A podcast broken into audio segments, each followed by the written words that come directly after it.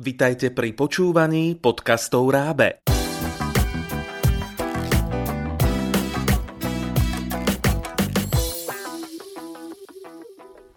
Pekný deň, vitajte pri počúvaní podcastu na tému Ako môžeme zvýšiť záujem o biológiu u žiakov. Podcast je určený učiteľom biológie, ale možno zaujme aj kolegov, ktorí učia iné prírodovedné predmety. Môže sa zdať, že nám na školách dlhodobo klesá záujem o prírodné vedy. Ako to môžeme zmeniť? Kvôli opatreniam na školách, ktoré súvisia so šírením koronavírusu, učia mnohí učitelia dištančnou formou. Niektorí kratšie, iní už dlhší čas. Čo to v praxi znamená pre pedagógov? Určite si takéto online vyučovanie vyžaduje viac nápadov a tvorivosti, ako udržať pozornosť žiakov aj ich záujem o biológiu. Preto sme sa rozhodli pripraviť pre pedagógov tento podcast. Pani učiteľka biológie, doktorka prírodných vied Lenka Praženková, ktorá pôsobí na gymnáziu Ladislava Sáru v Bratislave, vám v nasledujúcom podcaste predstaví tipy, ako tvorivo a efektívne pracovať so žiakmi, tak, aby sme ich nenudili a stali sa aj oni spolutvorcami vyučovacích hodín. Môžete priblížiť vaše typy na hravé aktivity pre žiakov a študentov na hodinách biológie? S pribúdajúcimi rokmi som presvedčená čoraz viac o tvrdení, že je lepšie raz vidieť ako tisíckrát počuť a už vôbec nehovoriac o tom, že sa niečoho môžeme dotknúť, prípadne vytvoriť. A myslím si, že práve biológia nám poskytuje neskutočnú príležitosť na objavovanie a spoznávanie rastlín, živočíchov, človeka, skrátka všetkého, čo nás obklopuje. Snažím sa, aby sa mi podarilo dostať do praxe čo najviac aktivít práve v rámci hodín biológie a aby sa žiaci sami mohli stať aktívnymi účastníkmi a tým sa zvýšila ich motivácia a chuť objavovať. Už v rámci jedného webinára s názvom Hráme sa s biológiou som sa snažila priblížiť rôzne nápady na aktivity, a jednoduché experimenty, ktoré rozvíjajú tvorivosť a samostatnosť u žiakov, ale aj prácu v týme. Sú to väčšinou nenáročné, či už na materiál alebo priestor aktivity a sú vhodné takmer pre každého, to znamená rôznu vekovú skupinu alebo typ školy. Hravá biológia. Aktivita číslo 1. Ako takým príkladom môžem uviesť napríklad tému bunka. Bunka je naozaj prierezovou témou viacerých ročníkov, stretávame sa s ňou takmer všade a dajú sa na ňu spraviť naozaj si myslím veľmi zaujímavé aktivity, ktoré sú motiváciou pre žiakov. Mm, napríklad, keď si zahráte so žiakmi v triede Pexeso. Máte pripravené kartičky, prípadne ich mohli pripraviť už žiaci sami, kde na jednej polovici kartičiek máte zadefinované pojmy a na druhej polovici kartičiek sa nachádza charakteristika alebo definícia práve týchto pojmov. Triedu si môžete rozdeliť na dve skupinky, máte dvoch hráčov, priradiť vhodnú dvojicu. No a samozrejme v závere im môžete dať nejaké potom plusové bodíky, prípade jednotky a takto si hravou formou vlastne zopakujú tému, ktorá je relatívne náročná, má naozaj ťažké pojmy na zapamätanie a žiaci sami ani nebudú vedieť ako a možno sa látku naučili lepšie ako keby nad tým sedeli doma. Hravá biológia, aktivita číslo 2. Ďalšou veľmi príjemnou aktivitou, ktorá tiež súvisí s témou bunka a tiež sa dá spraviť na hodine, je napríklad to, že na tej hodine si tí žiaci tú bunku sami môžu spraviť. A jedno, či to bude rastlina alebo živočíšna a podobne. Viete sa s nimi dopredu dohodnúť, že si na danú hodinu prinesú napríklad cukríky, nakrájené ovocie či zeleninu, prípadne iný kreatívny materiál. Na samotnej hodine si vysvetlíte samozrejme podstatu bunky, jej organel a žiaci potom môžu pracovať vo dvojiciach, v skupine alebo nejaký, ako si ich skrátka usporiadate a môžu vlastne pracovať na jednotlivých bunkách, či už rastlinnej, živočíšnej, skrátka takú, akú si buď vyberú, alebo vy im priradíte. No na v závere hodiny samozrejme svoje výtvory môžu potom prezentovať pred spolužiakmi, prípadne ak budú jediteľné, samozrejme, že si ich môžu dať aj na miesto desiatej. Hravá biológia, Aktivita číslo 3. Ďalšou zaujímavou aktivitou môže byť napríklad daktyloskopia.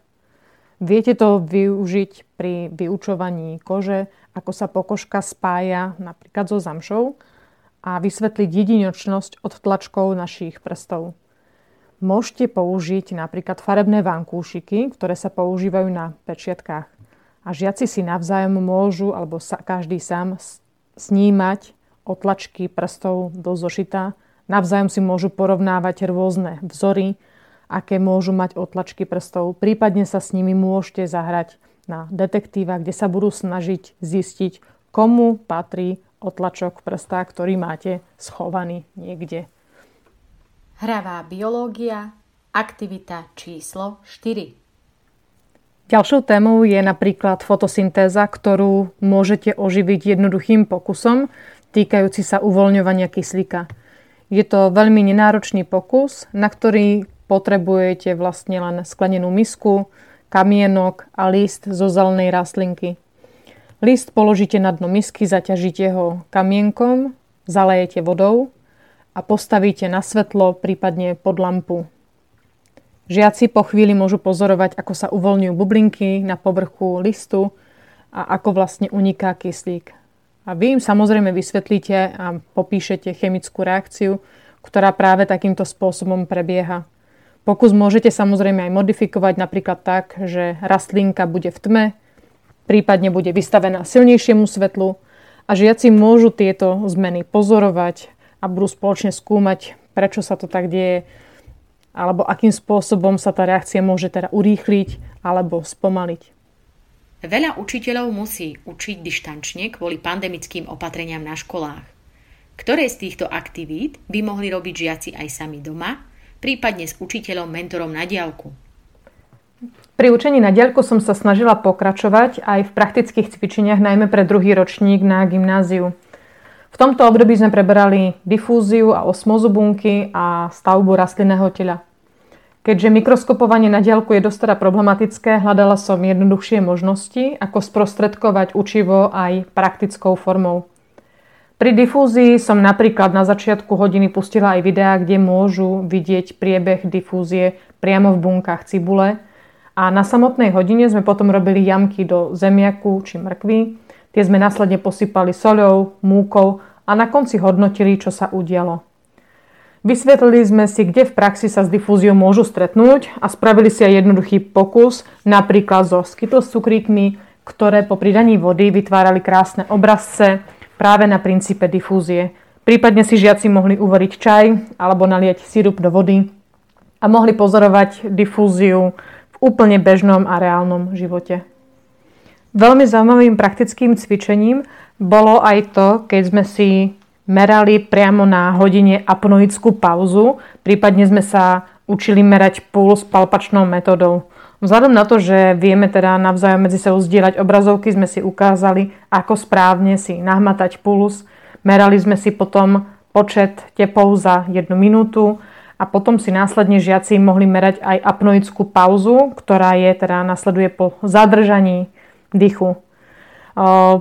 Dá sa to naozaj, ak máte dobrú skupinku, modifikovať aj takým spôsobom, žiakov v podstate v odzvukách prinútite, aby spravili ďalších 20 drepov a žiaci potom si môžu merať tepovú frekvenciu po vykonaní nejakej telesnej činnosti, prípadne môžu merať dĺžku tejto apnoickej pauzy po záťaži. Výsledky som zapisovala priamo online do tabuľky, čiže žiaci sa vedeli navzájom aj nejakým spôsobom v podstate porovnávať a konfrontovať, čo v nich častokrát samozrejme vyvolalo aj istý druh súťaživosti.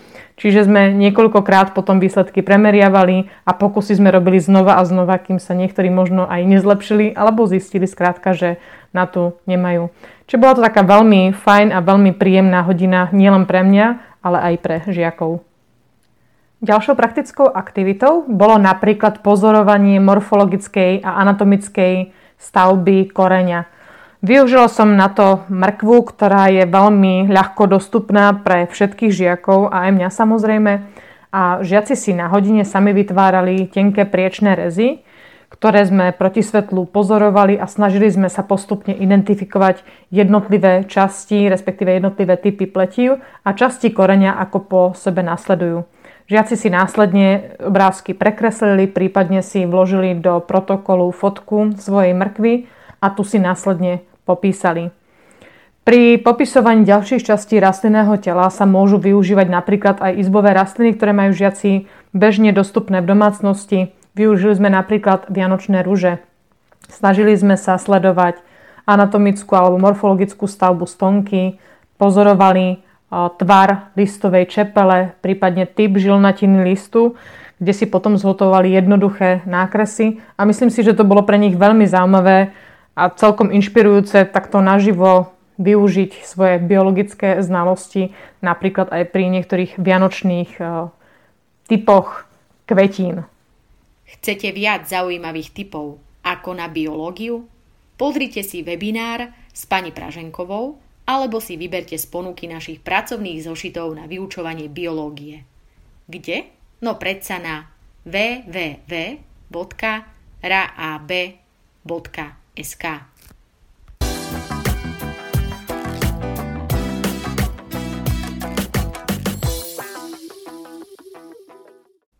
Pripravilo pre vás Rábe, partner pre vzdelávanie na Slovensku.